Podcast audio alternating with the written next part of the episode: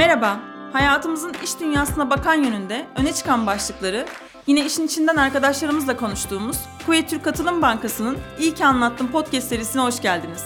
Ben işveren markası ve iç iletişim ekibinden Kevser Çelik. Bu bölümümüzde e, konu Yavuz Bey olacak. Hoş geldiniz Yavuz Bey. Hoş bulduk. Nasılsınız? İyiyim sizler nasılsınız? Teşekkür ederim. Heyecanlıyız. E, bu bölüm için de heyecanlıyız. E, gerçekten bizim için e, öğretici, çok öğretici bir süreç oluyor. Podcast süreci. E, çünkü yeni dönemde popülerleşen bir e, araç e, insanlara ulaşmada sadece kulağa hitap etmek e, büyük bir iddia aslında. E, karşı tarafa dinletebilmek, e, kelimelerinizi seçebilmek, buradaymışçasına o değeri e, yansıtabilmek. Çünkü ben küçüklüğümde hatırlıyorum radyo tiyatrosu dinlediğimi. Gerçekten oradaymışçasına bunu yaparken arkada birçok e, emek e, harcandığını hissedebiliyordunuz. Ama sizin zaten bu konuda bir tecrübeniz olduğunu biliyorum. Evet geçmişte bir e, medya dünyasında çalıştığım bir dönem oldu. Gerek radyo gerek televizyon gerekse yayın tarafında matbaa tarafında çalışmışlığım da oldu. O tecrübeyi hissediyorum. Buna ilave olarak da şunu söyleyebilirim. E, işte geç büyüklerimiz bize hep şeyi söyler. Allah insana insandan tecelli eder diye. Hı hı. Podcast aslında öyle bir süreç. E, tamamıyla duy, görmediğiniz bir insanın sesiyle muhatapsınız. Onunla konuşuyor gibisiniz. Bu da size farklı şeylerin, oradaki manaların size yansıması her zaman daha farklı ve daha etkili oluyor diyebilirim. Ve e, karşı tarafın iç dünyasına çarpıldığı için ben çok iyi bir podcast dinleyicisi olmaya çalışıyorum. Çok e, seviyorum da dinlemeyi e, karşı taraftaki ne e, ifade ederse etsin, hangi anlamda söylerse söylesin yine ben kendi iç e, dünyamda yoğurarak algılıyorum aslında bunu ve sadece dinleyerek aldığım için e, sindirmem daha kolay olurmuş gibi geliyor. Yani görüp izlemekten ziyade birazcık görsel dünyanın e, ya da görsel e, kısımların ne denir? E, medyanın hayal dünyasına dair bir tık e, zararlı olabileceğini hissediyorum ben.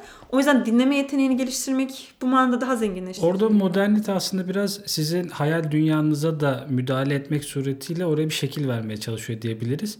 Ama bizim medeniyetimiz biraz daha kulaktan öğrenmeye dayanı dayalı bir gelenekle geliyor. Hı hı. Ee, işte bu geleneğe baktığınızda ilk emir oku dediğinizde de bir işitmeyle gelen bir süreç başlamıştı.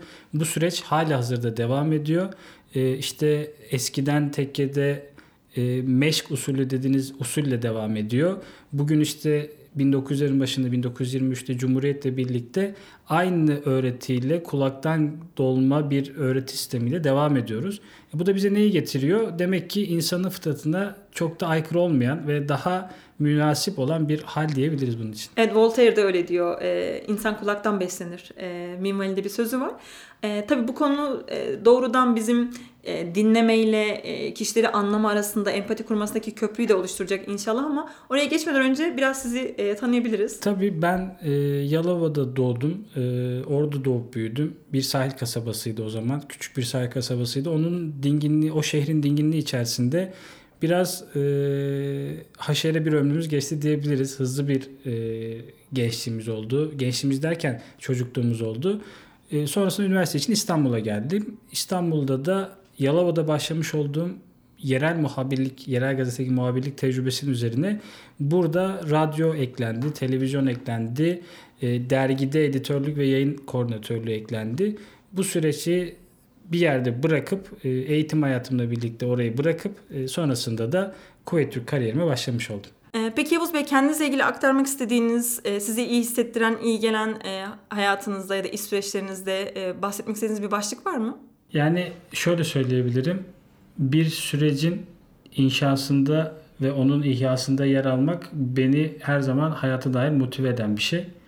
Bir şeyin başlangıcında olmak ve bunu devam ettirip ortaya bir ürün çıkarmak her zaman keyif veren bir alan oldu.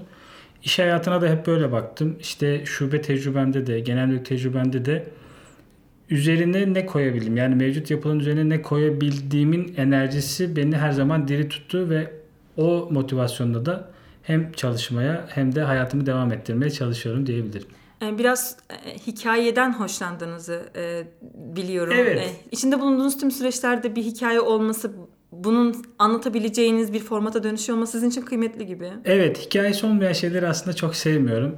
Bir şeyin hikayesi varsa bende daha fazlasıyla anlam buluyor. Bu müşteri talebi de olabilir. Özel hayatınızda arkadaşlarınız olan ilişkileriniz de olabilir. Tamamıyla evinizde kullandığınız bir obje de olabilir. O objenin orada varlığı her insan için sıradan gelirken eğer sizin için çok büyük bir anlam ifade ediyorsa bu ve hikayesi varsa bu o zaman çok daha kıymetlidir. E, ve insanların yani kendi dünyamda arkadaşlarım için kıymetli olan şey ya da sevdiklerimin kıymetli olan şeyler de benim için de kıymetli olur. İş hayatında da böyle bakıyorum. Yani bazen sizin için çok anlamsız gelen bir talep ya da çok anlamsız gelen bir şey eğer o arkadaşınız için, o iş arkadaşınız için değerli ve kıymetliyse o kıymeti satın alıyorum. Çok sorgulamıyorum. Çünkü oradaki hikaye bende bir anlam uyandırmasa da karşı tarafta çok deruni manaları olduğunu biliyorum. O yüzden de bu şekilde bütün yaklaşım... hikayelere diyorsunuz. Yaklaşımım evet, aynı hikayelere böyle inanıyorum. Çünkü e, sizin için hayatta gözden kaçırdığınız detaylar o hikayelerde saklı. Hani bu Mustafa Kutlu hikayelerinde de böyle. Evet. E, başka hikayelerimizin hikayelerinde de hep bu detaylarla aslında mutlu oluyoruz. Peyami Safa'nın hikayelerinde de kendimizi öyle buluyoruz. Kendimizi bulabildiğimiz yerler o satırlar. O satırları yazdıran ise gerçek hayattaki yansımalar. İşte o yansımaların sayısını ne kadar arttırırsak ben kardayız diye düşünüyorum. Hayatın bütün noktalarını bir bağlam altında buluşturmak aslında ve bunu belki en güzel kelimelerle ifade etmek e, sizin için e, hikayenin anlamı benim için en azından bu. Sizde de karşılığı bu. Evet yani işte bu söylüyoruz ya bir davranışın, bir objenin, bir e, gülüşün, bir ağlamanın hepsinin bir sonuç olduğuna inanıyorum. O arkadaki hikayeyi bilirsek her şey yaklaşımımızda farklı olacaktır kanaatindeyim. Kuvvetlik'te şu anda e, neler yapıyorsunuz? Biraz işinizden bahsedebilirsiniz, iş yapışınızdan. Tabii 2012 yılında Kuvvet Türkiye MT olarak başladım. Ee, akabinde bir şube kariyerimden sonra, şube satış portföy kariyerinden sonra genel mülk satış kadrolarında çalıştım. Son olarak da hazine satış sektöründe devam ediyorum. Peki burada biz ne yapıyoruz? Hazine satış sektöründe biz müşterilerin ekranlarından, mobil şubelerinden ya da uygulamamız olan Trade Plus üzerinden yapmış oldukları döviz işlemlerinde gördükleri kurların görünme sürecine kadar olan sürecin organizasyonunu yönetiyoruz. Hisse senedi, fon, yatırım fonları ve sukuk işlemlerinin e, müşterilere sunulması tarafındayız ve onların müşteri kitlelerine göre fiyatlandırılması tarafını yönetiyoruz. Ama tabii bu bununla kalıyor mu? Kalmıyor. Bunun arka tarafında iş geliştirme tarafıyla sıkı bir koordinasyon halindeyiz. Bizim dünyamızda olmayan ürünlerin varlığının nasıl bize etki edebileceğini de araştırmaya devam ediyoruz. İşte bir bugün konuşulan kripto currency'ler bizi nereye götürebilir? E, bunun piyasada karşılığı var mı? Bize etkisi nasıl olur? Bunun bir analizini yapabiliyoruz. Diğer taraftan e, hazine analitiği birimi de aynı hepimiz aynı çatı altındayız. Hazine Pazarlama Müdürlüğü altında. O tarafta da davranış analizleri, müşteri veri bilimi, veri bilimi üzerine ciddi çalışmalar yapıp müşteri davranışlarını daha erkenden tespit edip onlar talep etmeden o ürünü onlara sunabilme noktasında çalışmalarımız devam ediyor. E, bu da bizim için keyifli bir alan olmuş oluyor. Çünkü insana yani müşteri üzerinden insana dokunduğumuz bir alan olmuş oluyor. Biz de bundan keyif alıyoruz. Hem e, analitik kısmı için e, büyük bir dönüşüm de yaşadı hazine pazarlama bu evet. anlamda. E, müşterileri anlamak, e, işin yapışını daha e, anlamlı çıktılar elde edebilmek için. E, heyecanlı dediğiniz gibi e, öğrenme sürecinizin çok yoğun olduğu bir alan. E tabii şimdi ben 10 yıllık bir işte bankacılık tecrübemde satış ağırlıklı bir süreç geçirdim ve burada müşteri davranışlarını sahada birebir gözlemleyen taraftaydım.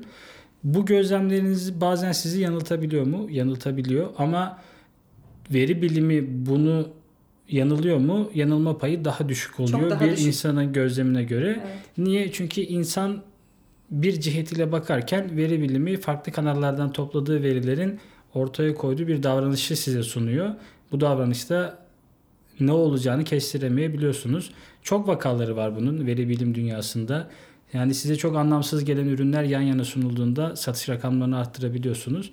O yüzden o tarafta çalışmak da bizim için keyifli oluyor. Sizin de aslında e, şube tecrübenizin olması tabii ki makina girdileri kadar olmasa da sizin işinize bakış açınız anlamında kıymetli bir girdi gibi düşünüyorum. E, Oranın ki, e, bakış açısını biliyor olmanız. Orada şu oluyor. E, masa başında müşteriyi görmeden bir davranışı sezmeniz biraz daha fazla zaman alıyor.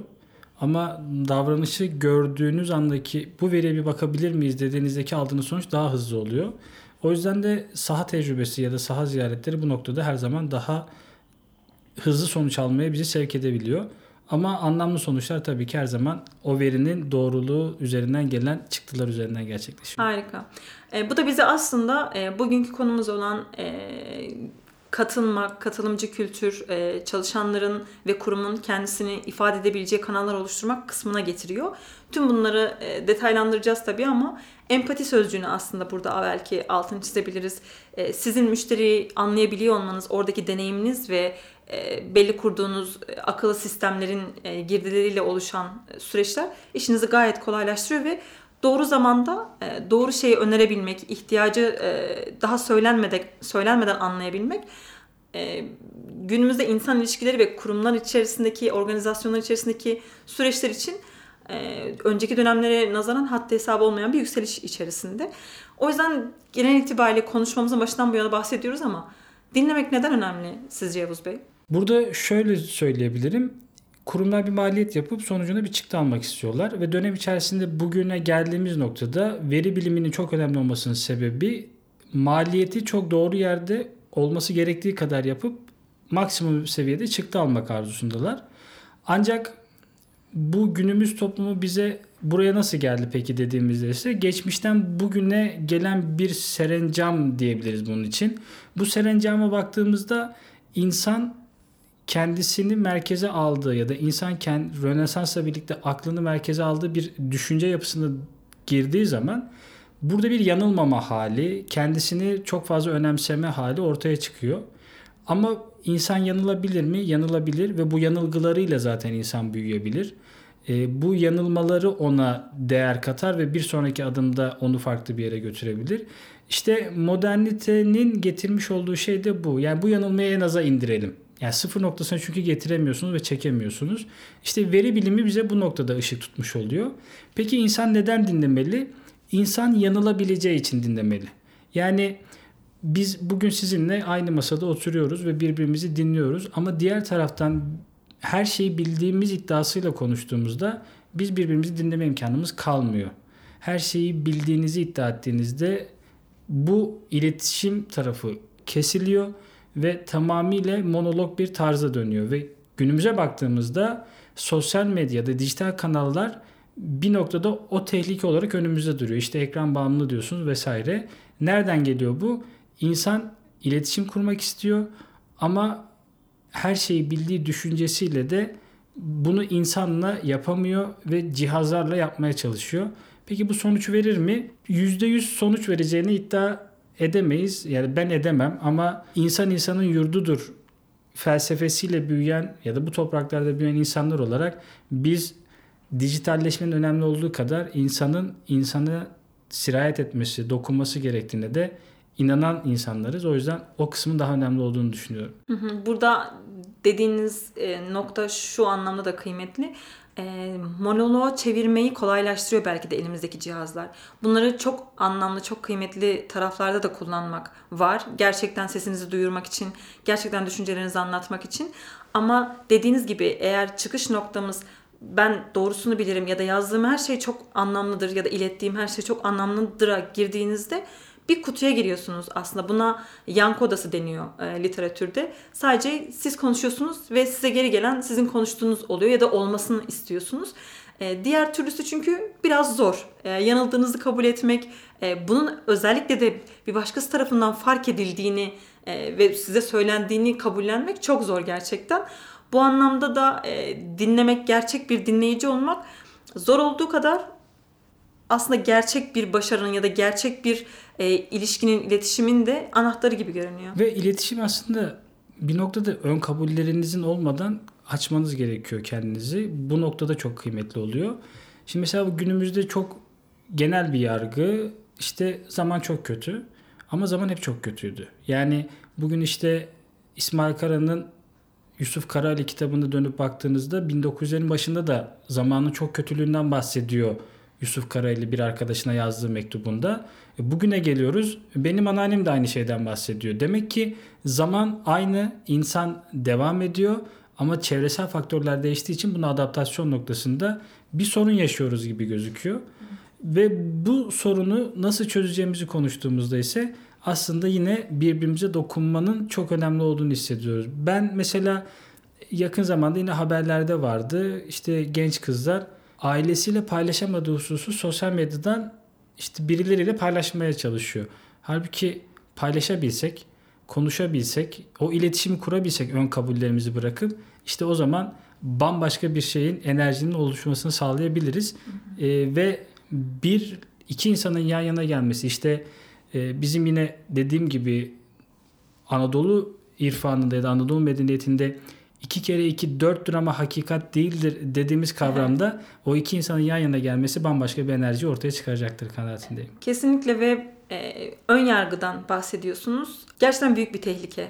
E, özellikle sınırların kalktığı, mekan zaman sınırsız, gerek çalışma hayatımızda gerek sosyal hayatımızda birçok e, etkileşime girdiğimiz dönemde var olan bazı dogmaların, ırk, cinsiyet, yaş fark etmeksizin herhangi bir farklılık türünün bizde uyandırdığı etkileri fark etmek de e, zaman alabiliyor. Bunun için insanın önce belki içine dönüp bu anlamda farkındalığını artırması, sonrasında da bunun için tabii durup kendimizi bir yere kapatıp bu farkındalığı artıramıyoruz. E, çıkıp e, yaşayarak bunu, karşılaşarak farklılıklarla ve buna karşılığında evet soru işaretim olabilirmiş ve bu doğalmış ihtiyacını da ya da anlayışını da kabullenmek buna yeni dönemde gerçekten makbul olanın bu olduğunu kabullenme e, hareketi ya da e, araştırmaları, e, yayınlanan araştırmaları beni çok mutlu ediyor.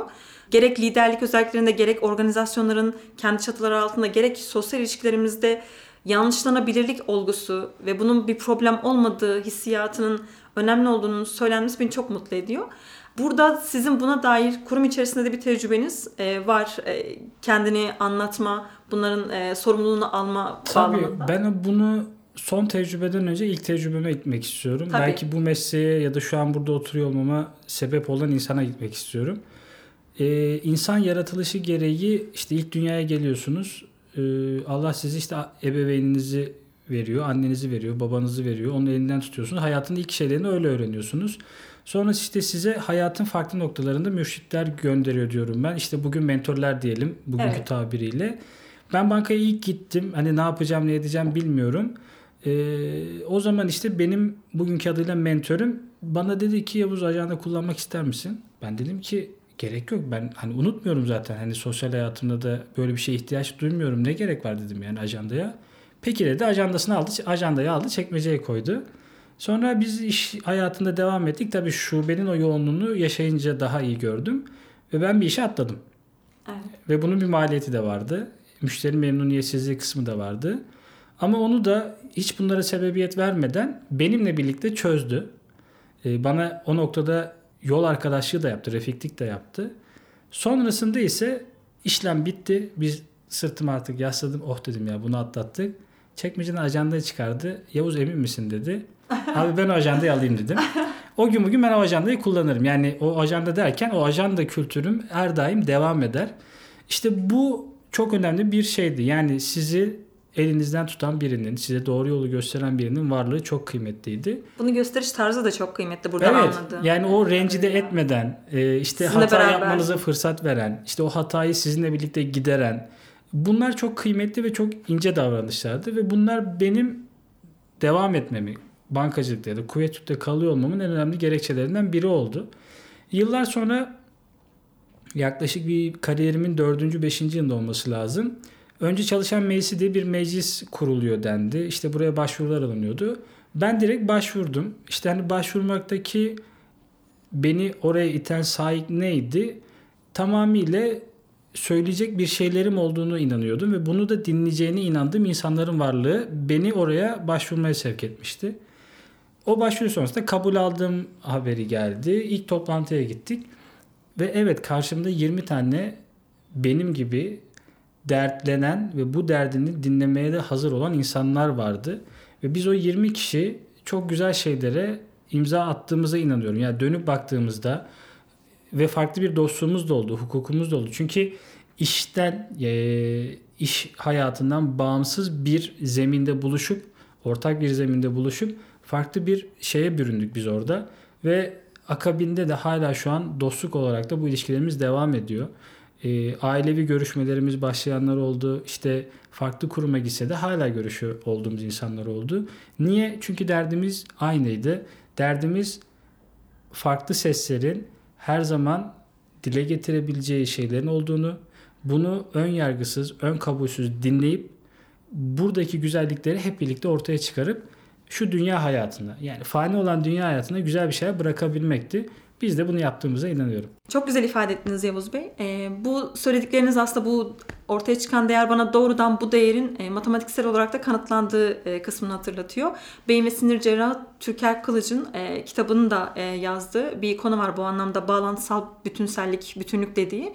E, buradaki e, kanıtlanmış kısma göre o tabii nöronlar üzerine yapılan araştırmalar, nöronların birbiriyle ilişkisi, bağlantısı üzerine yapılan araştırmalar sonucu anlatılıyor ama bunu genel olarak yaşamdaki her bir e, katmana e, yayıyorlar aslında. Burada deniliyor ki her bir katmandan diğer bir katmana geçişte esasında o kümede o kümeyi oluşturan parçaların, üyelerin e, aritmetik toplamından daha fazla bir değer ortaya çıkıyor. Bu aradaki değer işte insan olmanın, e, insan zihninin birlikte e, etkileşimli e, halde olmanın kattığını söylüyor. O artı değeri oluşturan kısım e, herhangi bir dijitalleşme ya da makinenin yapamayacağı bir artı değer olduğunu söylüyor. Sizin de tam olarak aslında söylediğiniz şey e, burada bir araya çok farklı e, önce çalışan meclisinin yapısı zaten böyle çok farklı yerlerden e, departmanlardan, organizasyonlardan arkadaşlarımızın bir araya geldiği bir yer. Siz de bunun bereketini yaşamışsınız, artı değerini yaşamışsınız gibi görünüyor. Evet o dönem yani birçok alanda bir de daha ilk biz ikinci dönem önce çalışan meclis üyesiyiz. O yüzden yeni bir heyecanla hızlı bir aksiyon alınma süreci vardı. Ekip ruhumuz da çok iyiydi. Birçok alana dokunan kararlar alındı o dönemde. İşte bu e, belli ikramlar olabilir, izinler olabilir, ekstra izinler olabilir. Hani bunların hepsi o dönem orada konuşuldu. Konuşulup karara bağlanmayanlar da sonraki dönemde tekrar gündeme geldiğinde bizden sonraki dönemlerde hayata geçtiğini görmüş olduk. Ama her şeyden önemlisi e, Saadettin Ökten de yine bir podcastinde diyor ki e, işte Yunus Emre'nin bir sözüne atıfta yapın diyor. Diyor ki aşk gelecek cümle eksik tamam olacak. Diyor ki eksik bitmez. Allah sana onu eksik göstermez. İşte burada önce çalışanın varlığı da tam olarak bu. Eksik bitmiyor zaten, bitmeyecek de. Ama onun orada varlığı, sizin sesinizi ona ulaştırabilecek olmanız ve bu sesin karşılığını buluyor olmanız işte size bunu eksik göstermemeye başlıyor.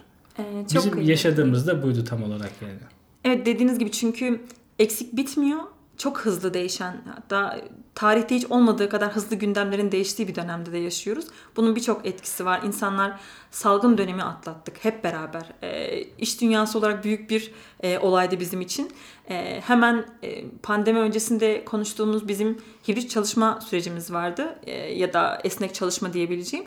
Ama düşünüyorduk nasıl olur, olur mu? E, meclisimizde görüşüyorduk. Önce çalışan meclisinde e, şubedeki arkadaşlara bu formülü nasıl uygularız? Genel müdürlükte neler olmalı? Bir hafta sonrasında e, Mart ayıydı 2020 Mart ayı e, herkesin eve geçtiği bir e, senaryoyla karşılaştık ve çok hızlı bir şekilde geçtik. Şubelerimizde de aynı şekilde işlemleri aksatmayacak şekilde geçişler oldu.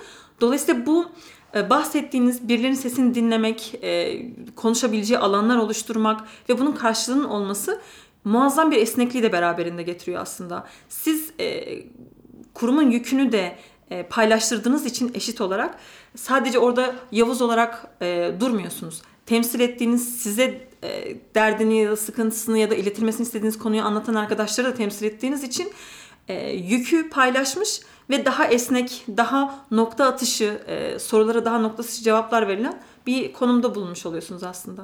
Evet evet yani o kısım o anlamda varlığıyla çok önemli olduğunu düşündüğümüz bir kurum.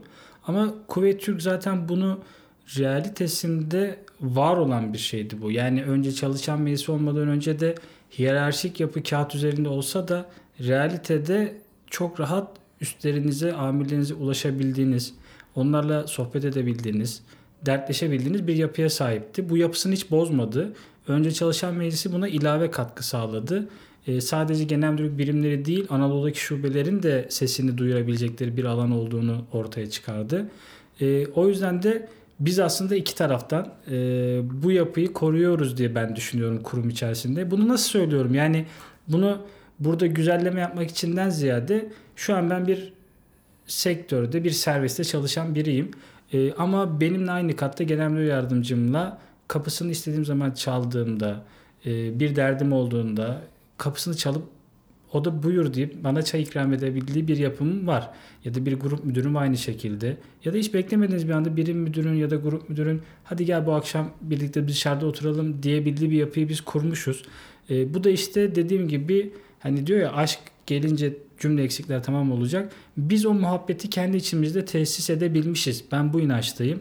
Bu muhabbet de bizi zaten eksiklerimizi tamamlamaya, birbirimizin eksiği varsa onu gidermeye, yoksa o enerjiyle yeni şeyler ve daha güzel şeyler yapabilmeye sevk ediyor diye ben inanıyorum açıkçası. Bu dediğiniz şirketlerin e, belki milyonlarca lira harcayıp anlamaya çalıştığı çalışan bağlılığına da e, çok kıymetli bir zemin hazırlıyor.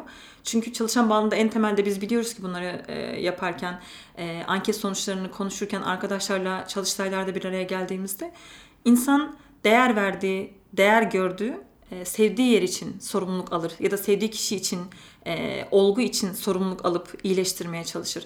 Bağlılığın temeli de bu aslında. Siz e, kültürünüzde attığınız adımın anlamlı bir karşılık bulacağını düşündüğünüzde ancak o harekete geçirirsiniz. Size iğme katar bu. Aynı zamanda önce çalışan meclisin anladığım kadarıyla bir üyesi olarak da e, fikrinizi sormak isterim. Çalışanların sesi olmasının yanında kurumun stratejisini anlatmak için de güzel bir platform olarak e, düşünüyorum ben. Ne dersiniz? Şimdi Kuveyt Türk'te yani yaşadığım, çalıştığım süre boyunca da hissettiğim şey bir şeyin en alt yani ikram görevlisinden genel müdürüne kadar sirayet etmesi çok uzun zaman alan bir şey değil. Oyuna çok hızlı adapte olabiliyoruz. Bu da işte az önce söylediğim gibi geçişken alanların birbiriyle çok fazla olması. İkinci olarak da güven ortamının tesis edilmiş olması. Yani bu her şeyiyle enerjiyi oluşturan e, ya da o atmosferi oluşturan ve o ortamı hazırlayan şey olarak bunu söyleyebilirim. Çünkü siz bir yola çıktığınızda hani eskilerde hep der ya önce Refik sonra Tarik diye. Evet. Biz o Refik'imizi bulduğumuz takdirde arka tarafta başka bir şey düşünmüyoruz. Biz yola çıkıyoruz ve o yolda önümüze gelen engelleri aşıp hedefe ulaşmaya çalışıyoruz. Böyle olunca da bizde tüm alınan kararlar en alt kademeye kadar hızlıca sirayet ediyor ve herkes el birliğiyle elinden geldiğini yapıyor. Bunu ben bir noktada şeye benzetiyorum. Bir dünya hayatı yaşıyoruz. Bir kainat, bir evrenden bahsediyoruz. Burada işte Jüpiter'i var, gezegenleri var, galaksileri var ve dünya hayatında işte hayvanatı var, nebatatı var. Herkes kendi görevini yapıyor. Biz bunlardan habersiziz. Jüpiter dönüyor. İşte öteki gezegen devam ediyor. Biz de dünya hayatı olarak dönüyoruz. Arılar başka bir yerde, diğerleri başka bir yerde. Herkes bir şey yapıyor. Daha da ileri gidersek böbreğimiz aynı anda çalışıyor. Evet. Ciğerlerimiz havalamaya devam ediyor. Ambeyan her şey yaratılıyor ve her şey bir dönüşüm halinde. Biz de bu dönüşüm içerisinde bunu herkes kendi hissesine düşeni yapıyor. Günün sonunda da arzu ettiğimiz güzel sonuca ulaşmış oluyoruz. Bu da nasıl oluyor?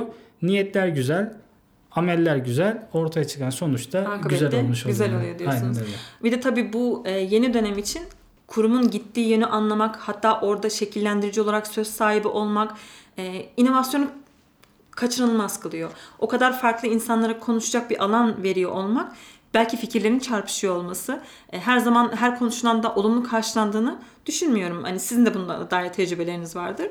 Orada şunu söyleyebilirim. Hani çarpışmak dediniz o kelimeyi ben alıp biraz daha yumuşatmak istiyorum. Ben önce çalışan meclisine girdiğimde şunu hissetmiştim.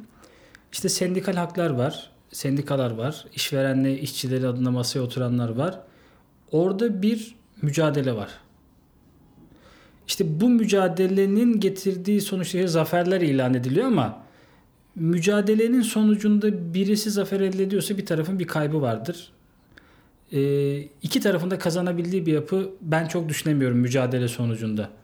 Ama önce çalışan meclisi yasal bir dayanağı olmayan, tamamıyla kendi halinde doğal akışında ortaya çıkan ve mücadele değil de birlikte istişare eden, birlikte konuşan ve birlikte karar alan bir yapıyı ortaya koyduğu zaman ortaya çıkan şeyler de kıymetli oluyor tarafındayım.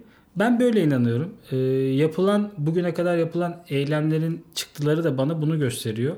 Çünkü önce çalışan meclisinin ilk çıkışında önce çalışan e, beyanı vardı ve tüm genel müdür altına imza attığı genel müdürümüzle evet. birlikte.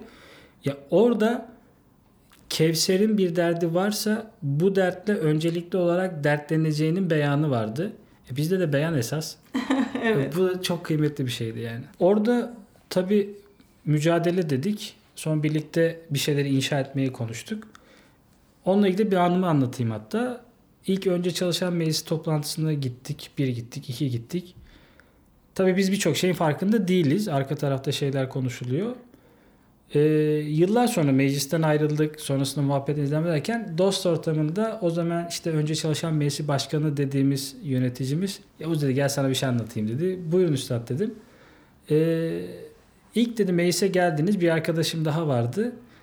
Sizin dedi çok muhalif olmanızdan dolayı bir rahatsızlık vardı dedi. Hani çok sertler, çok muhalifler şeklinde. Ama dedi ben sizi dinlemek istedim dedi. Yani bir şey vardı. Yani bir derdiniz vardı. Bir dertle dertlendiğinizi hissediyordum dedi. O yüzden ben sizi dinlemek istedim.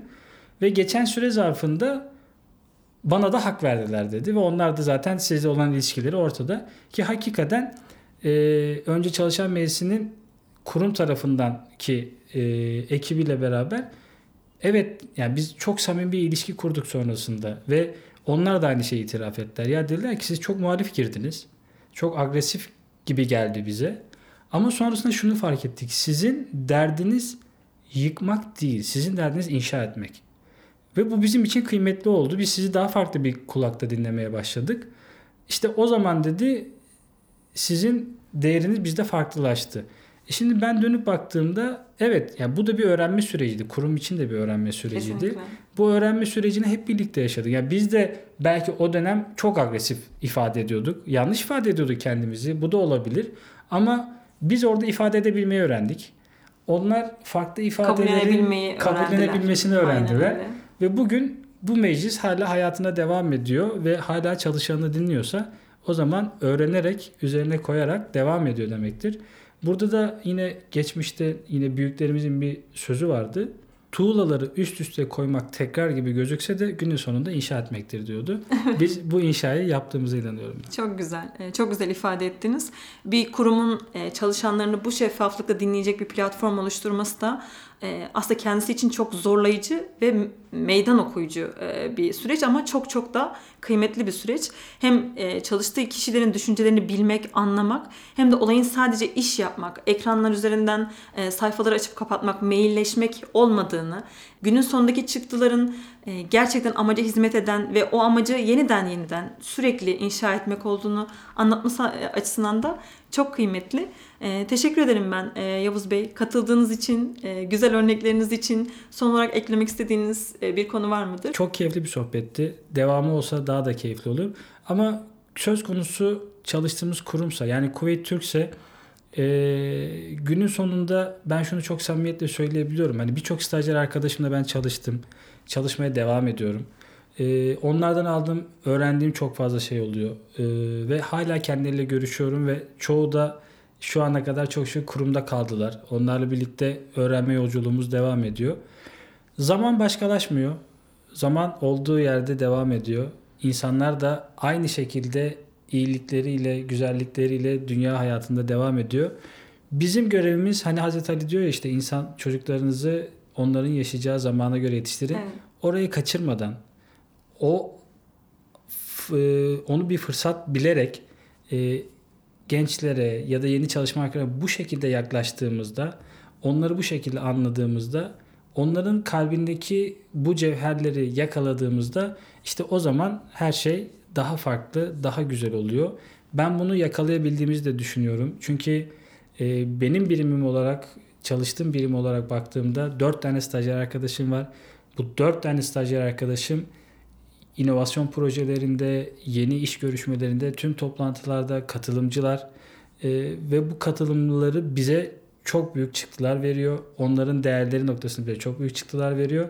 O yüzden böyle bir ortamda olduğum için ve bugün hala bunları konuşabiliyor olduğumuz için de benim için her şey şu an için güzel gidiyor ve böyle de olacağını inanıyorum. Çok güzel. Ee, sizin gibi arkadaşlarımıza bulundurmak bizim için de e, çok büyük bir keyif. E, teşekkürler tekrardan. Ben teşekkür ederim. İyi Görüşmek üzere. Sağ olun.